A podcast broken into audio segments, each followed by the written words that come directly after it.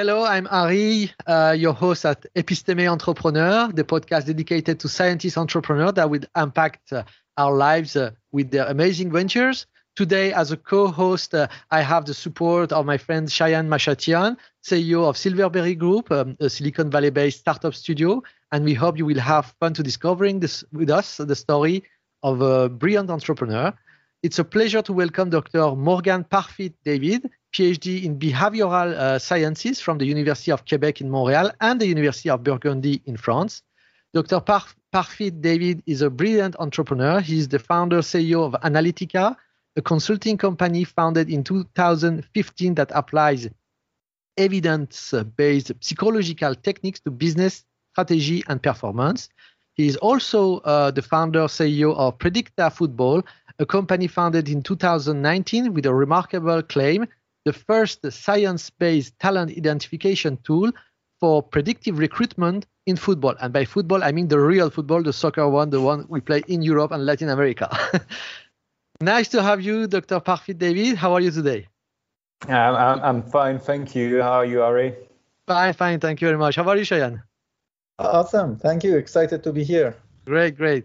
Just uh, before we talk about your company and your amazing offers, uh, let's talk about a little bit about uh, the young Morgan who entered university uh, 17 years ago. Um, why did you choose to study behavioral sciences? Um, and also, could you explain us what is or are uh, these weird science? Mm-hmm. Well, to make it very brief, um, I, I, was interested in the natural world uh, in general and uh, in particular uh, evolution, you know, evolutionary biology back then, and how why we observe what we observe and why uh, animals behave the way they do. Uh, so that's the reason why I studied behavioral sciences related to evolutionary biology. Um, I wanted to understand why uh, animals make certain decisions and not others and uh, it turns out that it has a lot to do with their uh, psychology, of course, and uh, the what we call heuristics that they use, the way they treat information, the way they um, perceive information, and how it affects their behavior. So this is why I got interested in behavioral sciences in the first place. So, well, behavioral sciences that's quite a general term, you know, and uh, well, it's related to psychology, social psychology, cognition and so on. So it's quite general term.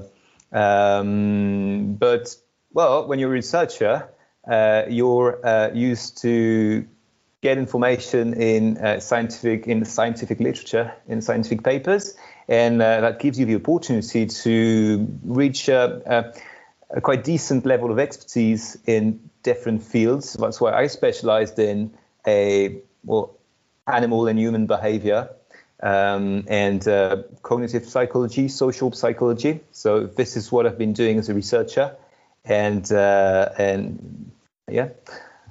So at the very beginning, you had uh, or you, you you dreamed to become a, an academic scholar and performing research in the lab, or, or did you have already you know this uh, the seed of becoming an entrepreneur? Well, that was my initial plan actually to be a researcher. I mm. uh, studied in France uh, my home country, and uh, the well, you, you should know the situation in France too uh, when when people do uh, a PhD in France, they're PhD candidates, and the idea is to become a researcher. There's there's no uh, uh, straightforward path between academia and, and, and, the industry in France. So this is why when you start PhD, your goal is to become a researcher eventually. And this is what this was my goal. And uh, it turns out that uh, life's hard and uh, it's quite uh, difficult to get a position in academia in France, especially when you've left France for a while. And, and I did, because I only did half my PhD in France and the rest of my academic career abroad.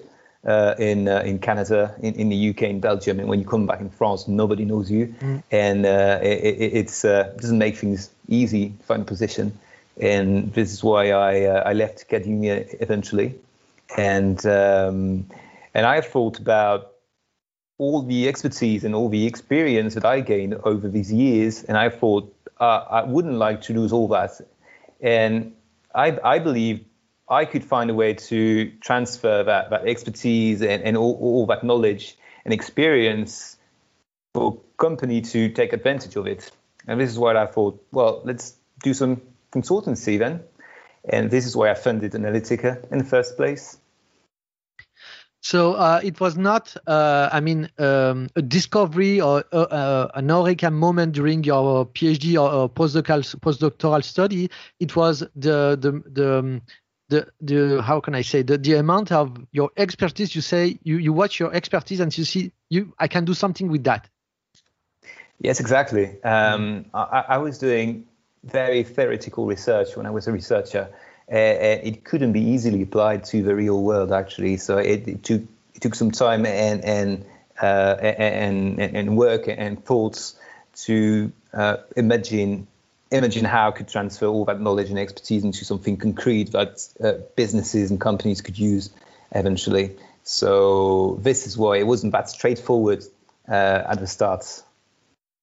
And uh, uh, how, what was uh, how was the reaction of the academic uh, of the academics uh, you worked with, a PhD supervisor, or or even later in the in the postdoc study when you quit the academic path to become a, an entrepreneur? Did, did they do you do, do you did you did you have the support of the university or the academics around you? Or?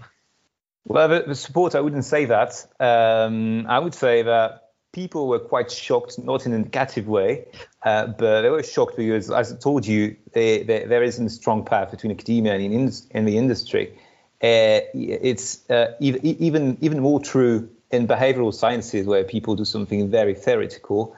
Uh, at least in my field, you know, in, behavioral uh, animal behavior human behavior. Um, so, well, I think you got to be practical uh, and and my PhD supervisor back then told me, well, if that's your choice, I, I think I think you could be a good researcher. I would like you to be a researcher. I would I would be proud of it.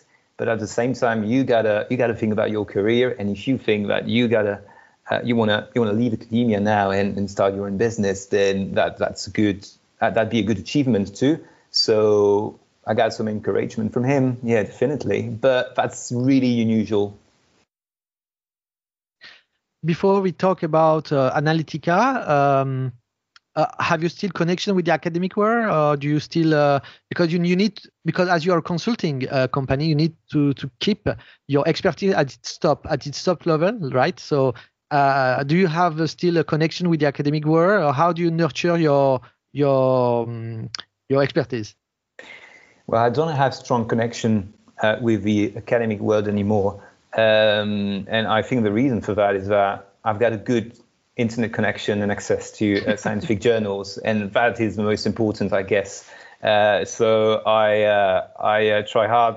Uh, um, uh, I, I, st- I, still screen the you know the table of contents of many different scientific journals every month. So this is how I keep track of what's new in the field and, and, and what's trendy, what people are doing, what tools they're using. So uh, yeah, I try to keep my knowledge level at, at a certain uh, uh, well level. You know, uh, keep track of what's going on in scientific world. Definitely. Uh, as you know, this podcast is mainly dedicated to PhD and postdoc who, who would like to, to quit the academic career and to, to become an entrepreneur. So at this moment, you quit the, the academic uh, career can you just uh, tell us the story uh, day by day, even month by month? How how how was it uh, for you?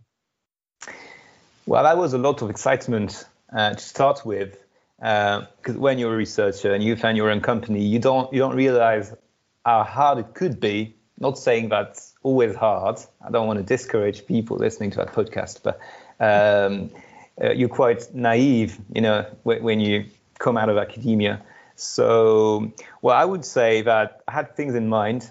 I knew I could do a lot. I could bring a lot of uh, knowledge and expertise to businesses. So I thought, well, uh, I'm going to wait for businesses to come and ask me what they want me to do for them.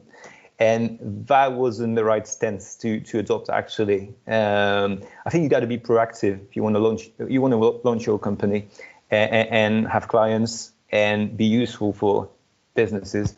So by by this I mean that you need to build offers, you need to build services. You can't just say, hey, hello, I'm Morgan Parfitt David. I have a PhD in behavioral sciences. What would you like me to do for you? You can't really do that. You really have to tell people what you can do for them and not just who you are and what you've done in the past. So you got to build your own offers, your own services. And this is what I've done. I, it, it, took me a couple of years to understand that. Mm. But, uh, but I, yeah, yeah, I, I think that that's very important. There are many things that are important when you build your own, you uh, launch your, your business. But uh, thinking about uh, creating carefully designed services and offers is is the first crucial step towards becoming a successful entrepreneur definitely uh, it's exactly the same thing for uh, scientists and engineers who who are very techy, you know, who who have a new technology and they think that the technology by itself will, will be will be will be will be sold, but in fact they don't understand that they have to change this, the technology into a product, into a service or an offer, you mm-hmm. know and it's, it's exactly what you have done with your expertise and it's very interesting and we will um, and we'll talk about it uh, right now because uh, it's it's uh, it's a very fascinating uh, what you have done with uh, with Analytica and then with Predicta Football. Shayan, if you have any question, do not hesitate to answer because you know I, I am a very I'm very wordy, so do, do not hesitate to cut me if you have any questions.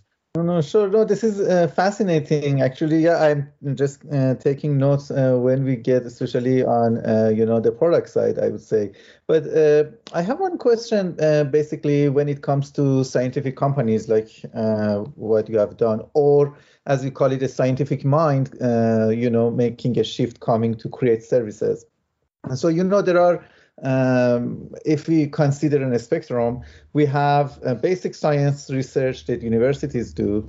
On the other side of the spectrum, we have uh, companies that take the established science and rapidly technology to create a service.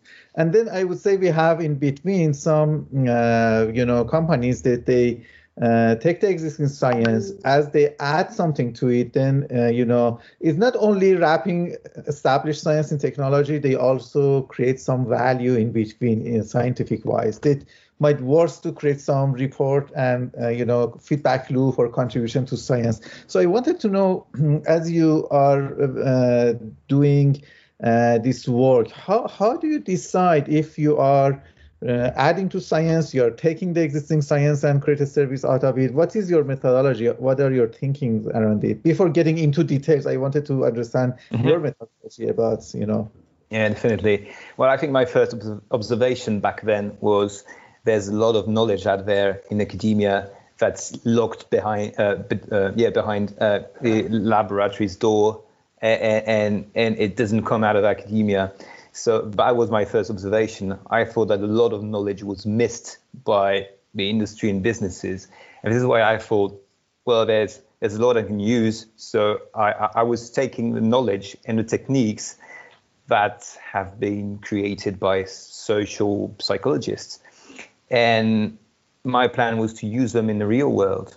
All right. So you you, you know about, for, for instance, you know um, what features of the packaging uh, are important to uh, uh, customers and how different features can affect their perception of a product, their judgment of a product, and their, their intention to purchase, and things, things like that. So I thought, well, this is something that academics know, but something that the industry doesn't know. Obviously, when you look at advertising, you know, the advertisements, packaging, branding, and so on, you can you can clearly tell that people in the industry don't know all this knowledge about uh, um, consumer psychology. And and I, I, think that answer your that answers your question, Shayan. I, I, I take knowledge and techniques from the academic world and I transfer it to businesses. Um, I wouldn't say I create anything that be meaningful for academics right now.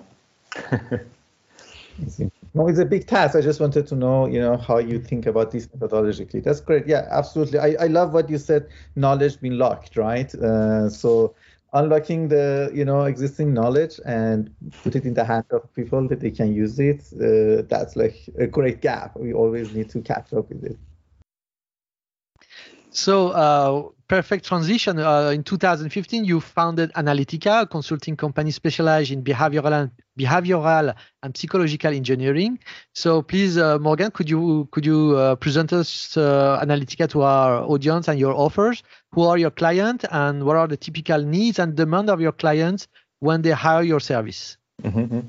Well, that's a wide question. Um, um, well, what I do with Analytica is that I I uh, use evidence-based techniques in social psychology and behavioral sciences as a whole. So that's mostly neuromarketing, customer psychology, uh, social psychology, uh, behavioral economics. So any uh, technique taken from social psychology that can be used in, in, in real world business processes and so on. Um, so, well, to make it very clear and, and, uh, and understandable, there's a, a, service that I've created that's called Cogni Packaging. This is why I, I, talked about Cogni Packaging, about packaging a couple of minutes ago. Uh, Cogni Packaging, what I do with Cogni Packaging is that I, I uh, advise uh, brands about how to design their packaging so that they have the, uh, uh, the, the, the, best impact on customers. So the idea is to uh, design packaging in terms of you know colors, shape, claims, and, and things like that mm. in a way that's gonna affect customers' perception, customers' judgment and intention, you know, into something more positive. So the idea is to make packaging that's perceived as, well, have has the brands uh, want their packaging to be seen. All right. So you um, can you can advise, uh, for example, a designer uh, in a company to uh, drive his design into a particular way so you can you can uh, drive you know uh, the perception of the client in a part in a specific way? Did, did i uh, did i understand well? That's exactly it. Uh, to give you a, concrete example i worked for a brand a pasta brand in france big pasta brand in france uh, uh, last year and they, they, wanted to advertise more clearly and in a more obvious way but their pasta were made in france all right? Mm. and it isn't as easy as it's stands uh, in, in, in first place because you, you got to make it clear. Uh, and, and, and usually they use a very tiny, uh, uh um, I don't know how to say that, you know, they, that French flag, a little mm. French flag somewhere on packaging, very small, not very obvious. And uh, what I do beyond advising brands is that I also do consumer studies. So I do carefully design consumer studies based on you know, neurosciences and social psychology to um, uh, understand people's people's perceptions and judgments about the brand, about the packaging, about the claims. And it turns out that this new packaging, the new packaging that the brand had designed, actually it actually didn't uh, increase people's perception of the French uh, origins, you know, of the, the pasta, French origin of a pasta. So it didn't seem that the pasta were made in France more than with the original packaging. So I, I would say that's a big fail by the uh, design team. Um, so that's the kind of thing that I, I can advise brands on. And I also do the consumer studies that go with it. Uh, so as to uh, well confirm that what I have advised uh, is functional, works, or, or not. Uh, in which case we we uh, work again on packaging and see if it works. So, um, you know, the big problem currently is that brands are using marketing agencies, adver- advertising agencies, and these people are just biased, just like any customers uh, answering uh, questionnaires about brands and, and uh, the perception about brands and packaging. They, they're just biased. They answer in a very subjective way. And uh, fortunately, that doesn't bring any insights for uh, brands to build their commercial and uh, marketing strategy. So that, that's the big problem that I can help with uh, regarding Cogni packaging.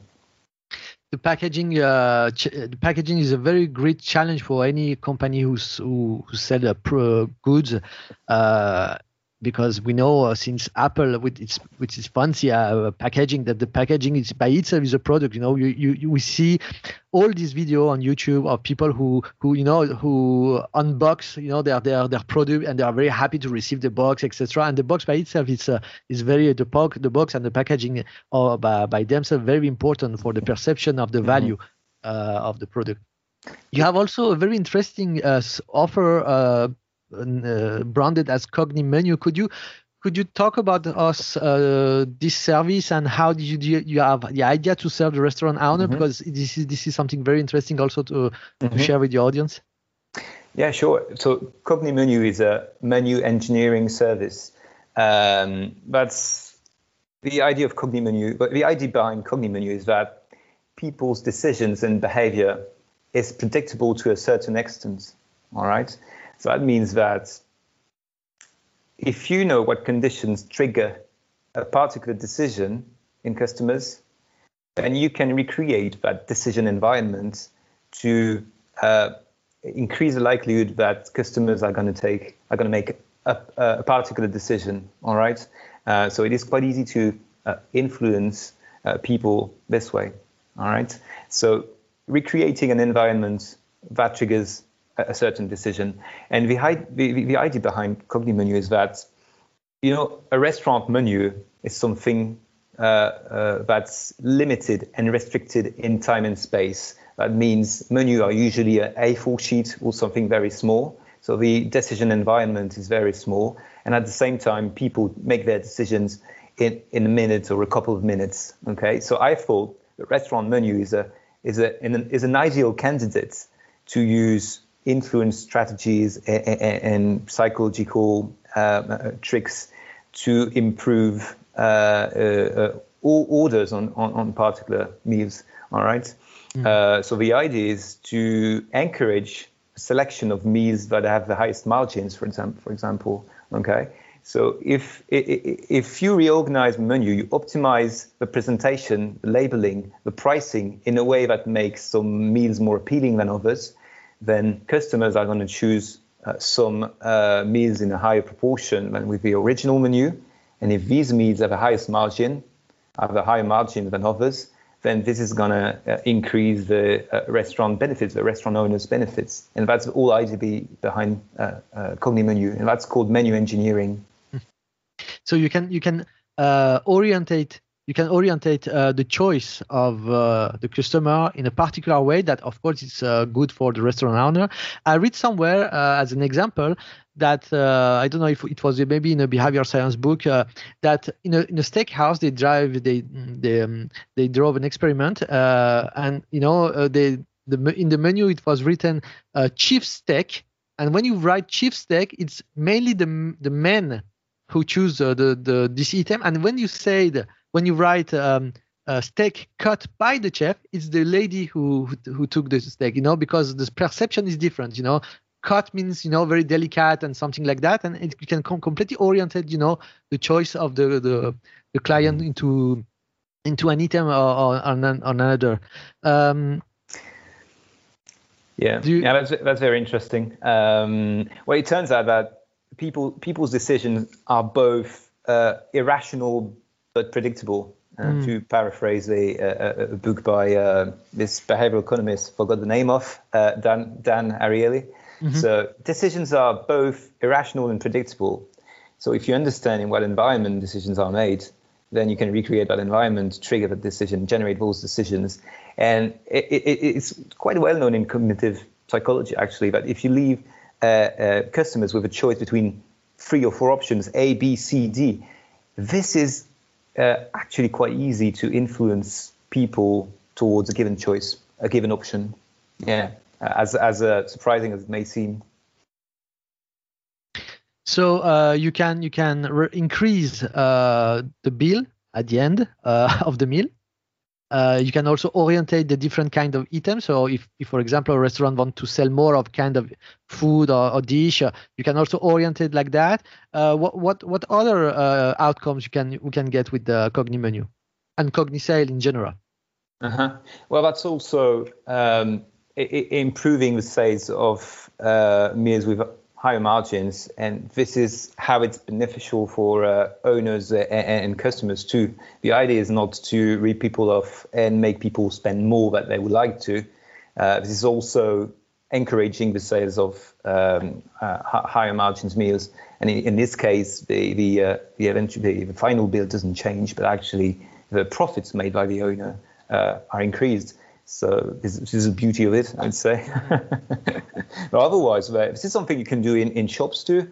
Uh, reorganize the shop uh, reorganize the, the, the, pricing, work on pricing of different items and products in the shop, uh, so as to uh, uh, well, increase spending or increase the the uh, selection of higher margins products. So that's something that can be easily done in in shops too.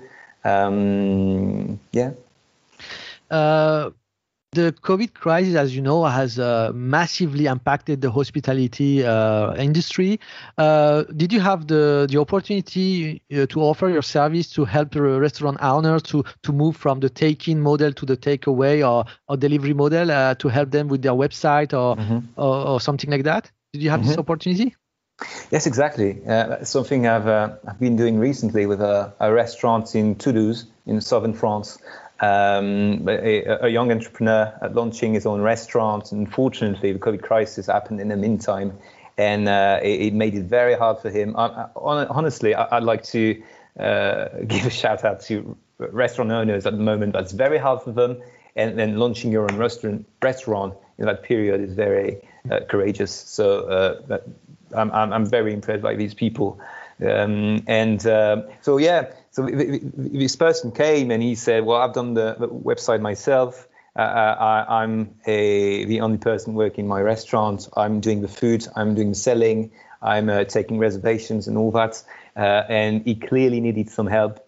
Uh, so I worked on his website to uh, increase a you know customer experience, improve the customer experience, to make meals you know more appealing and make the selling process easier uh, online uh, and uh, help him sell his meals you know, better, I would say. Um, so, so yeah, this is something I've done recently. And unfortunately, I've done that right before the big restrictions and that so-called sanitary pass uh, in, in, France, and he's lost something like 80% of his income in, in, a week or two. So that's very hard for them. So, so I guess that making customer experience straightforward, as straightforward as you can on your website, it, it is crucial. I mean, you can't you, you can't skip that. that. That's an option. That's a path that has to be taken by, by, by restaurants at the very moment because of the COVID crisis. Great. Um, Shayan, do, do not hesitate and to cut me now because I'm wordy, so I will talk, talk, talk, talk. So do not hesitate to cut me. Sure, sure. Please continue. I'm taking notes, and uh, I, I mean. So, uh, concerning um, uh, how uh, at the how when you started, and even now, you know, because uh, I think uh, the problem is is still there. How you make known your company and your offers to your client uh, because behavior sciences are not very well known by most people and even by professionals and you know it's uh, mm-hmm. it's something because first of all it's a pluridisciplinary pluridisciplinary uh, era of study so what is it? Is psychology, social? Is it sociology? Is it neuroscience? And when you say neuroscience, nobody knows exactly what it is. You know, no. I'm, I'm, a, I'm a neuroscientist by training, but nobody understands what is this neuroscience. So, so um, how do you make known your your company, your offers? Uh, uh, did did you uh, uh, need to evangelize your mm-hmm. your your target, or did they already knew they already or they already knew what was your offers and they were waiting for you? Yeah, well, I've got a mixed answer here. Um, it turns out that, as you said, people don't know a lot about neurosciences and behavioral sciences in general, especially in the industry. So it takes a lot of uh, what we call dissemination, you know, explaining people what behavioral applied behavioral sciences are. So this is why I created a blog to start with, and I, I was publishing uh, articles quite regularly about uh, latest scientific findings and how we can apply these findings to real world. Uh, so this is what I've been doing in first place, and well, contacting people to you know decision makers. Uh, of course, it's pretty straightforward. Uh, but yeah, yeah, it takes a lot of uh, effort and investment into disseminating knowledge and telling people what you do, what you can do. Um, so um, yeah, yeah. Uh, I think where you where you have uh, some uh, strength is that you can you can promise some some strong um, outcomes. You know, uh, because um, this this is the strength of your consulting i think because because for example when we see uh, when we see uh, when we watch when we visit the the site of predictica you know when you can say we can predict by uh, 2.7 uh, that uh, a young athlete will be uh, uh, will be a challenge fighter. You know, you, you have this. You, you can you can you can promise a strong claims mm-hmm. to your clients. So this is, I think, a strength. No. I think it is indeed, uh, but w- we say that because we're both scientists, and mm-hmm. to us, figures and numbers are very important, and it makes sense to us, but it doesn't make sense to everyone.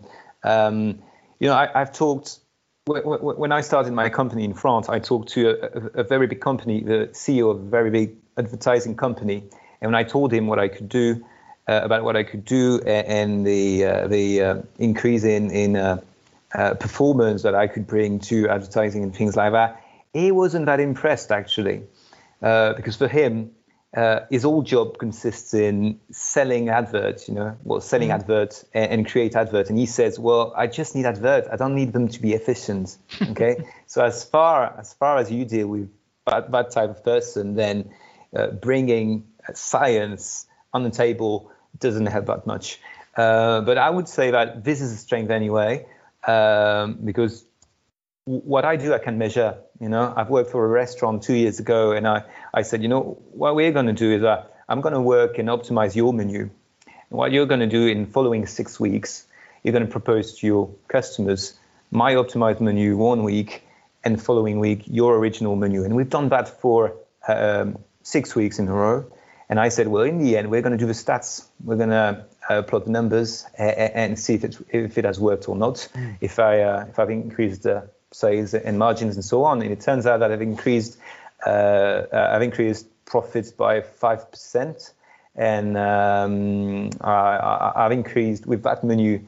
We managed to increase sales of the uh, um, higher margins meals by five to twenty percent. So it, it, had been very efficient with only minor modifications to the original menu. Uh, so we didn't change the whole menu, uh, just a little bit of pricing, a little bit of how we describe meals, how we, name them, how we organize the, the menu, and here we are. He was earning uh, an additional thousand uh, uh, euros every every week, so it, it, that makes quite a, a change quite an improvement. Yeah. So, so it was uh, the proof of the, the concept for you know for the professionals. You know, so you you bring a new mm-hmm. service and you prove it that it works. Definitely. Exactly. Yeah. So um, now I will ask you a question about you know more uh, about what is uh, interesting for us as mm-hmm. for Shayan and uh, me is about the startup scene, the tech startups. Uh, what about applying behavior science to help tech startup uh, and founders to succeed and diffuse their innovation. You know, uh, uh, the I, I, don't know if you know uh, the diffusion uh, curve um, graph of the, of innovation. Uh, you, first of all, when you bring something new, a technology or a product, you have always a community of early adopters of innovator who are very mm-hmm. Uh, hungry of, of novelty and etc. But then most of startups die because they can't diffuse to to to, to a bigger market. Mm. So, do you think that behavior science could be um, uh, could help startups and, and founders, you know, to to to build this bridge between mm-hmm. the early adopters and to the mass market? Well, I think it can indeed. Um, I wouldn't say that's the only solution because, as you may know, well, when you launch a startup, there's a lot of different factors that can impact uh, your success, and that sure. helps you uh, increase your strength and power and and and uh, and size. But uh, but well, so far so good. I think the behavioral sciences can help. Uh, I can give you a concrete example. So I've worked with a, a young company recently, and they sell um, uh, something that's quite innovative.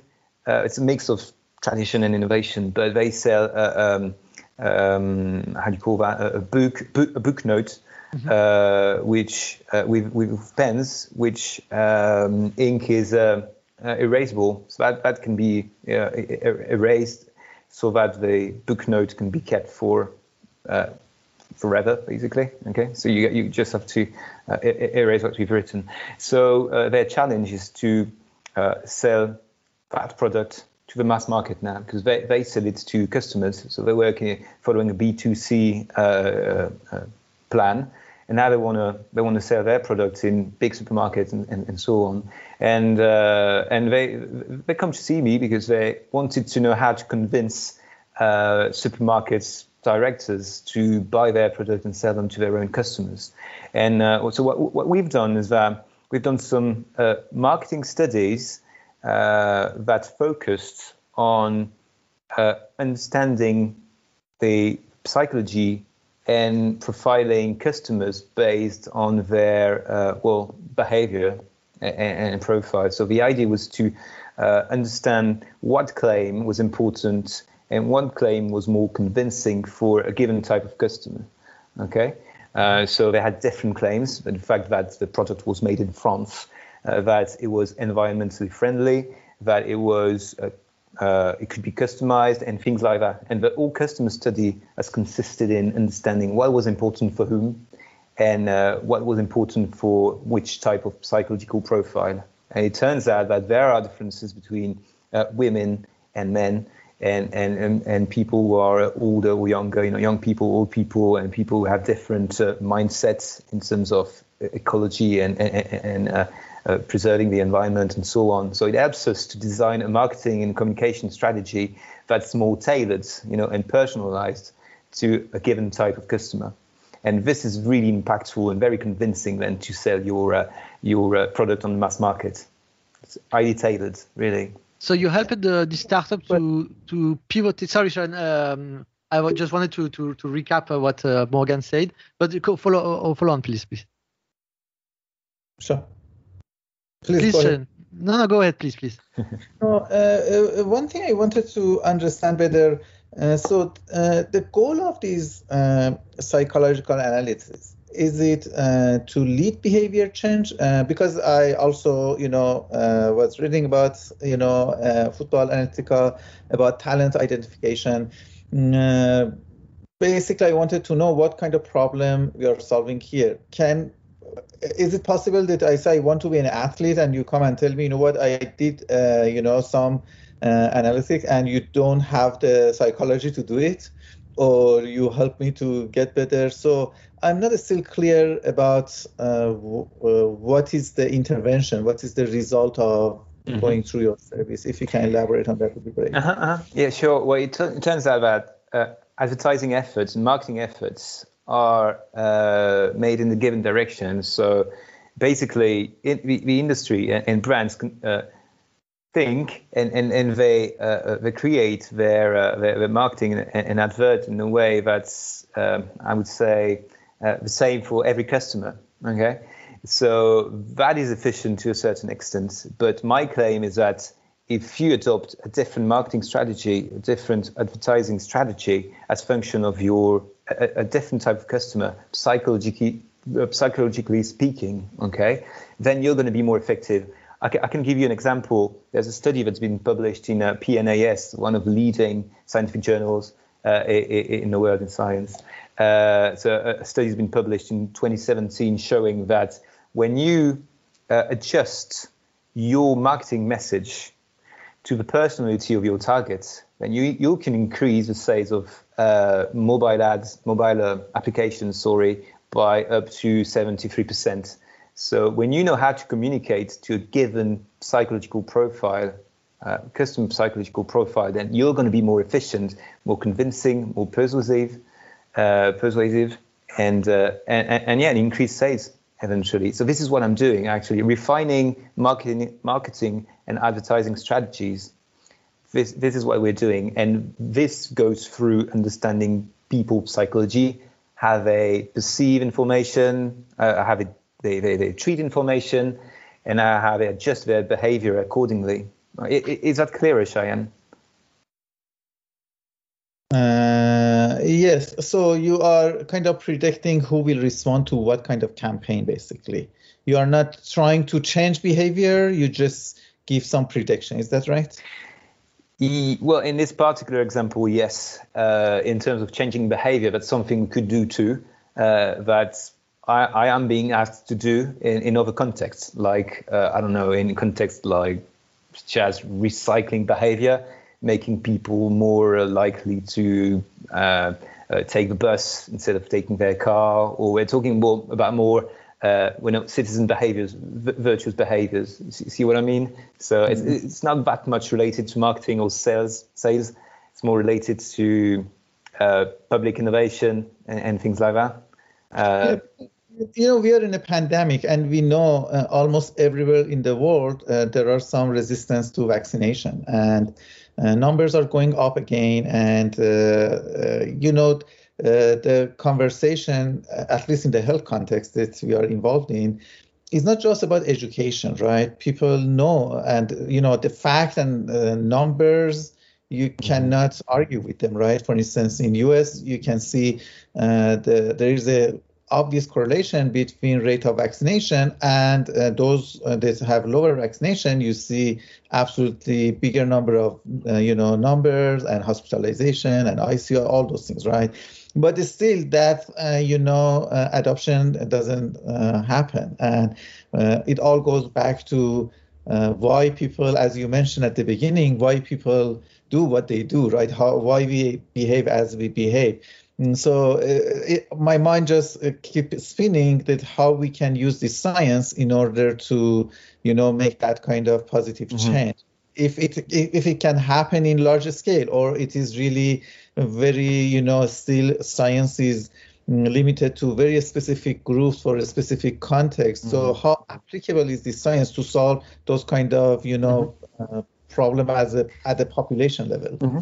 well it, it is definitely it can be applicable to that kind of challenge because um, the, the, the, the main uh, um, the main uh, argument behind that is that information isn't that useful. That can be, but not to everyone. Some people base their decisions and their behavior on information, objective facts, and, and some aren't. Uh, and, and most of them uh, aren't actually. We're, we're influenced by, by a lot of different factors. Uh, you know, I, I, thought about a study earlier that showed that when you asked people their opinion about climate change, you know, like, do you think that it's getting warmer? Uh, it's been warmer the last 10 uh, years. Uh, they're affected by uh, subtle um, details like plants. You know, if you ask them that question in a room where there's a, a bouquet of flowers, of a, alive flowers, you know, blooming, then they're gonna they're gonna say no, there's no no climate change. That's not such a thing. And if you ask them the same question with a pot of flowers and they're all they've all died recently, they're they're, they're going to say that they believe more in climate change. You see what I mean? So people people's knowledge, uh, psychology and behavior are so much affected by subtle details, you know, subtle environmental cues that information usually isn't enough. So there's definitely all um, uh, all range of techniques. Uh, you know, something that we call nudges, something that's quite well known these days. You know, uh, nudges. So using uh, little little cues to influence people in a given way, uh, and um, and yeah, and this isn't based on information and knowledge. This is based on cognitive biases and how people understand the information and how biased they are when they understand something and when they make a decision, when they adopt a, a given behavior. Uh, so definitely, there are, there are so many techniques that we can use depending on the challenge. If you want to influence a lot of people at the same time, you can use nudges. If you want to uh, make kids at school more likely to uh, pick uh, beans and, and, carrots at lunch instead of burger, then uh, you can do a small intervention in, in, a small group, and it's going to be very efficient too. Um, so yeah, we've got many techniques designed and, and tailored to different situations and challenges. Uh, I will uh, just add a, a point uh, on this.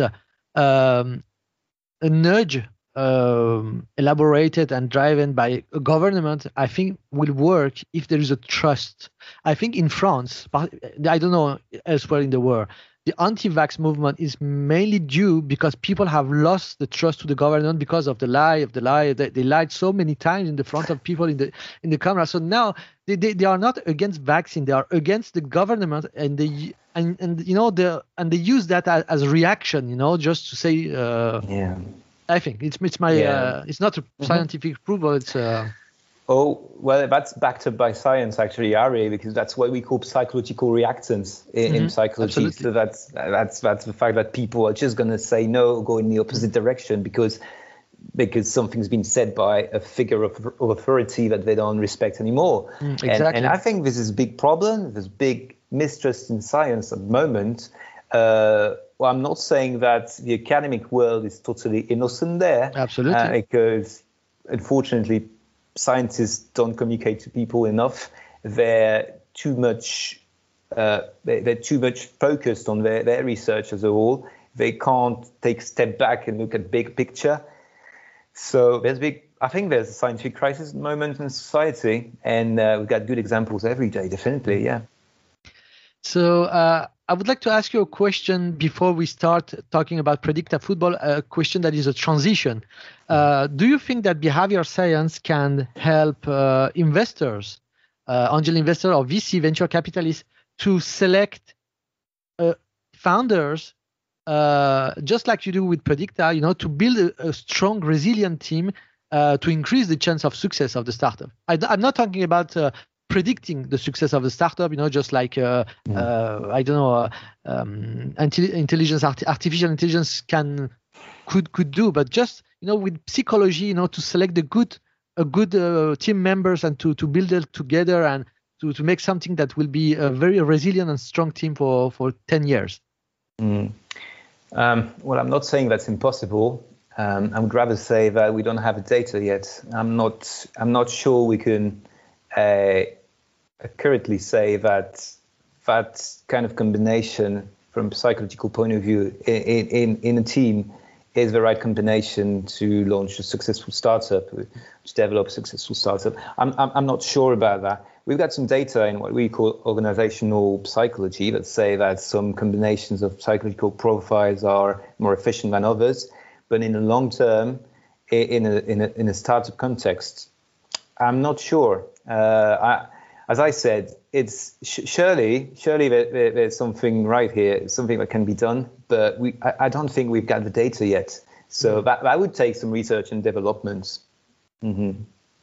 So it's worth to to put some money and to pay a, a couple of PhD students to to to drive the studies. Probably, probably. so let's talk about Predicta Football right now. So you founded in 2019. It's uh, it's headquartered in um, Edinburgh, right? Yeah, we're in Scotland. Yes. Yeah, indeed. great, great place. Uh, so could you please uh, present uh, Predicta Football, uh, your mm-hmm. offers, and who are your clients, and um, what is the story? What is the story behind Predicta Football? Uh, well, I'm not going to be very original here, but the story behind Predicta Football is based on science and uh, scientific literature again. Um, so there, has been a bunch of studies in the 2010s, year 2010s, that show that some uh, psychological skills make soccer football players more likely to succeed in the future.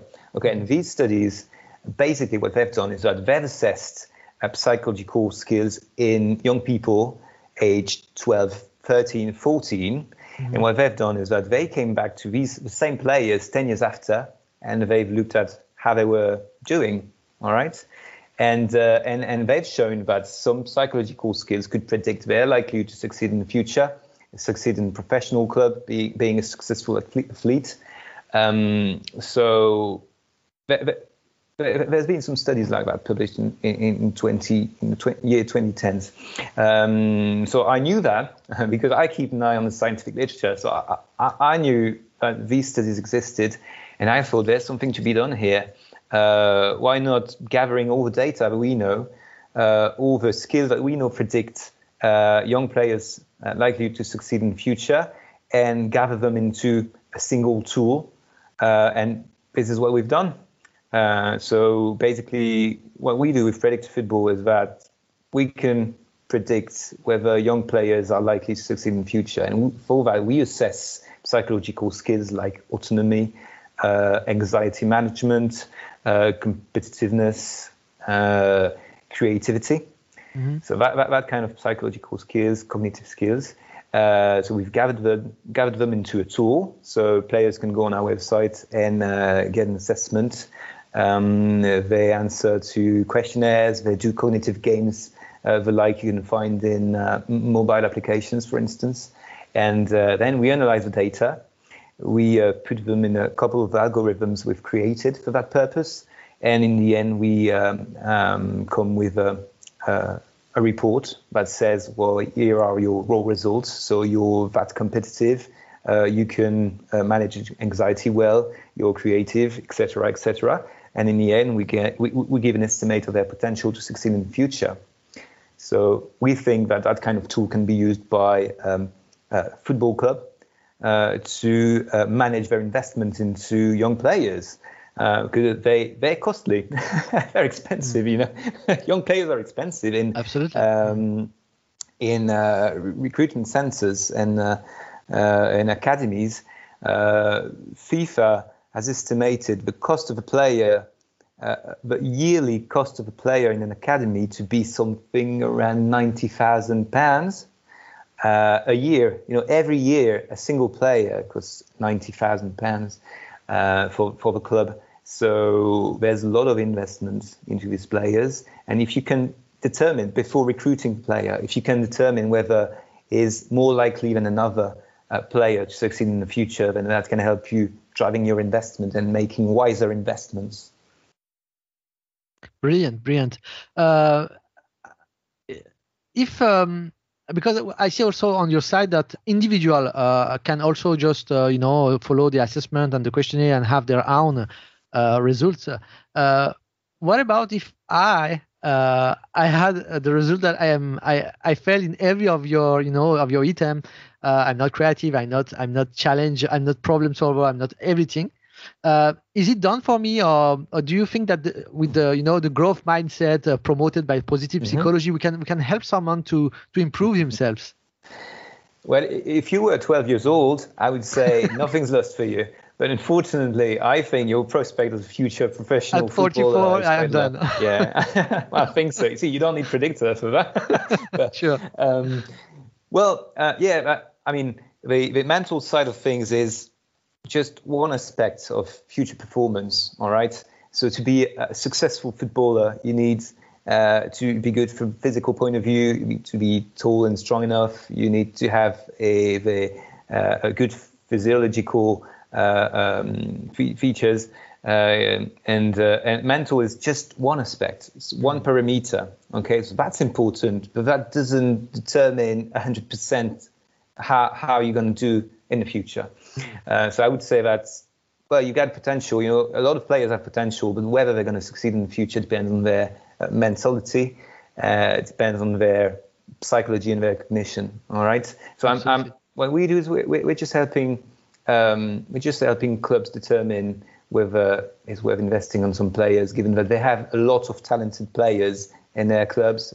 There are lots of talented players out there. Okay, so I, and I would say that if one player take the assessments and doesn't uh, it, doesn't show that he has good potential or uh, he's got low scores on some uh, on some uh, skills, well, I would say I would say well, don't take it as granted uh, that doesn't mean you can't succeed in the future. You, you should take this assessment as an opportunity to understand and figure out what your weaknesses and strengths are, and, and you got enough time to work on them. Okay, because a lot of players reveal themselves at 15, 16, 17 years old. So that doesn't mean if you get low scores at 12 or 13, that doesn't mean you can't succeed in the future. Okay, so if if a club has the choice between two players and one has good uh, uh, got, got, good scores on my Predicta assessment, then that means they should pick that player. But if a player with low ratings come to me and, and, and with his ratings and, and, and uh, doesn't know what to do with that, I'd say, well, don't no despair. I mean, you mm. keep, keep working, and, and now you know what to work on to improve your prospect. So so nothing, nothing's carved in stone, I would say. That's psychology. You know, psychology can evolve. Um, so yeah. So you you accept uh, the the incomes of um, uh, positive psychology. You know, it's a new trend in era in the scientific psychology. So you accept the fact that uh, with a growth mindset, we can we can we can uh, fight our fate. To a certain extent. Uh, to a certain I, extent. I'm, yeah, I'm, I'm not, I'm not saying you the the mental side of things is everything again. I mean, if, if you're too short, if you can't if you can't shoot in the ball, then even if you have a right mentality, sure. then you won't become the future uh, Ronaldo. So uh, no, I mean, it's multifactorial. You know, you got mm. you got lots of different influences, so it, it doesn't doesn't take only the good psychology and the right psychological skills. Absolutely. Uh, so yeah, no, no, psychology is an all definitely.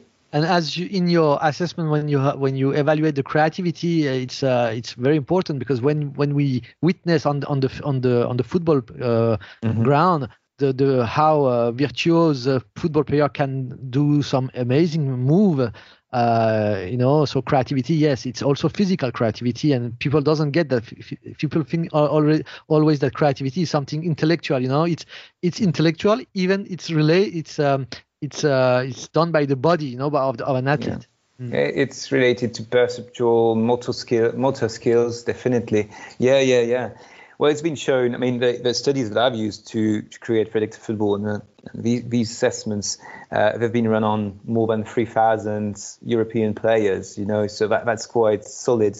We've got solid evidence that these skills predict uh, future performance, and and and we're using psychometrics and uh, you know psychological scales that have been developed by uh, psychologists and that are used by psychologists every day in academia. So that's something solid. Yeah, yeah definitely. Mm. Mm. And uh, uh, you have a League One uh, club as client right now, or do you work only with the with the training center or with amateur clubs? Uh, well, I, am negotiating with League One club at the moment, so, so uh, I, I, hope I hope I'm gonna yeah cross fingers I'm gonna work with some of them by the end of this year. Well, we're we're in putting a, a good way, so that should work. But I'm working with two uh, Premier League clubs in Scotland at the moment. Um, so St Johnstone in a, in a Hearts. So um, yeah, yeah, yeah. But agents, agents are interested in that tool too. Absolutely, uh, it can help them uh, finding uh, help them to find the, the, their next big uh, big fish. You know. I see that in your team you have a, a former uh, football agent. Uh, this, they are, I think they are definitely the the right uh, target for you because you know mm-hmm. there are there are people who select the future talents. Yeah. yes, definitely, and um, so agents. Clubs, individual players, because as you may know, Shayan, I don't know, I don't know, I don't know if you know about soccer, but in North America, uh, the system is quite different from Europe. Uh, players are quite on their own and they have to kind of work on their own to uh, uh be recruited and, and, scouted and recruited by uh, professional academies and universities and so on. So this is why I think my tool could help them find the club and, and, and showcase their talent, if you want. Uh, if they got good Predicta assessment, they can then go see a university or a, a club and say, well, look, this is how much I got. Uh, my potential has been estimated to uh, top 10% of my age category. So uh, this is a good argument to pick me in your team. See, uh, that's quite important in North America, where, where, where, where players are basically on their own.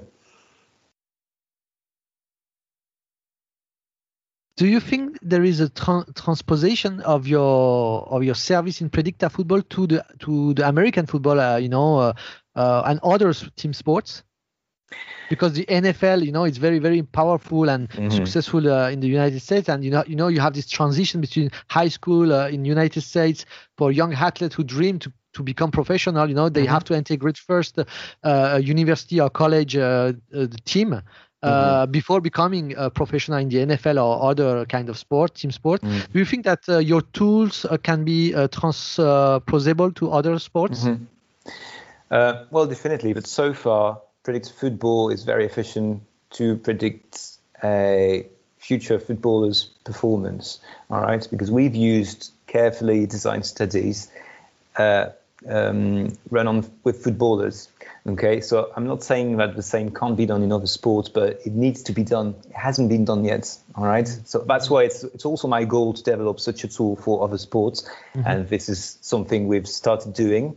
Uh, but so far, such such a tool couldn't exist for any other um, sports.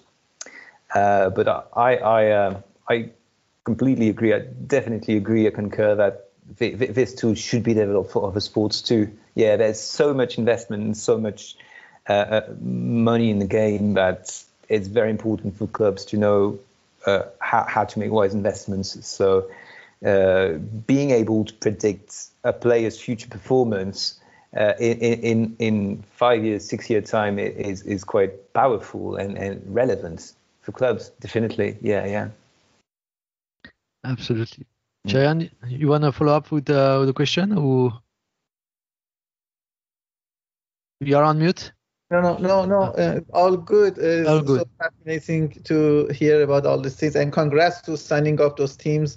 Uh, you know, uh, to start using uh, your service. You know, we provide at our health platform. We provide service to athletes, and it's about how to use genetic assessment to better you know improve performance and uh, you know prevents uh, injury risk and all that all that so uh, uh working with talent is a huge uh, you know item and i guess more science is coming to the picture uh, on our side we are very careful to say these are all and not to say, uh, you know, and if, if, someone should join, you know, uh, a sport or not. Everyone can join. Everyone, you know, has the potential.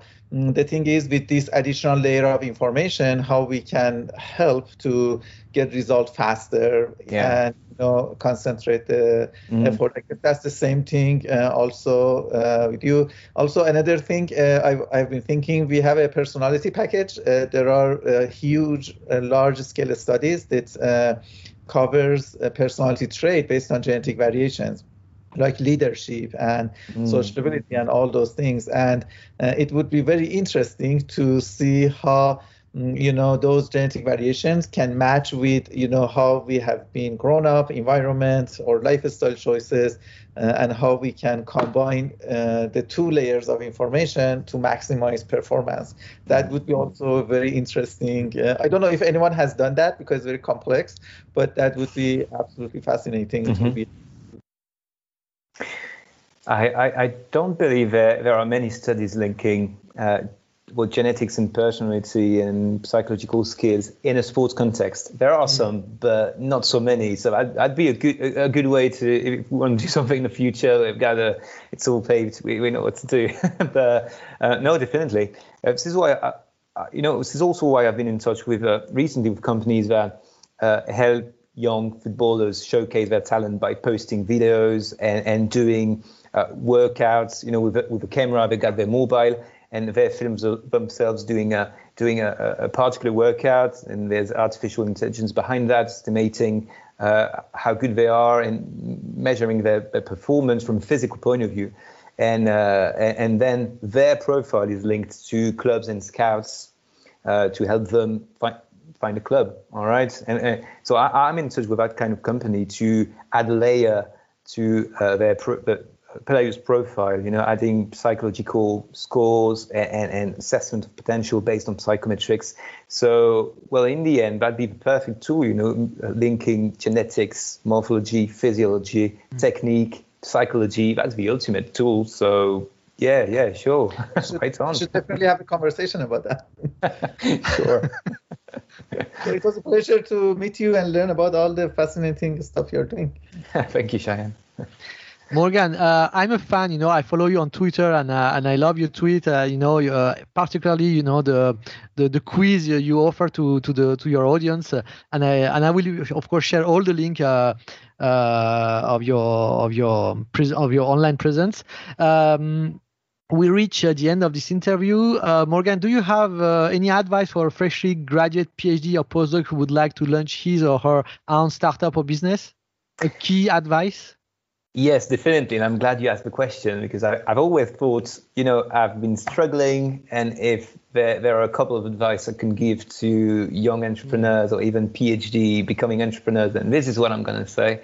And I think there are several criteria that are crucial to launching a successful business, especially when you're a, a, a former researcher. So you shouldn't neglect the importance of network. It's important to have a good network, a relevant network. And when you're a former academic, your network consists of people in academia.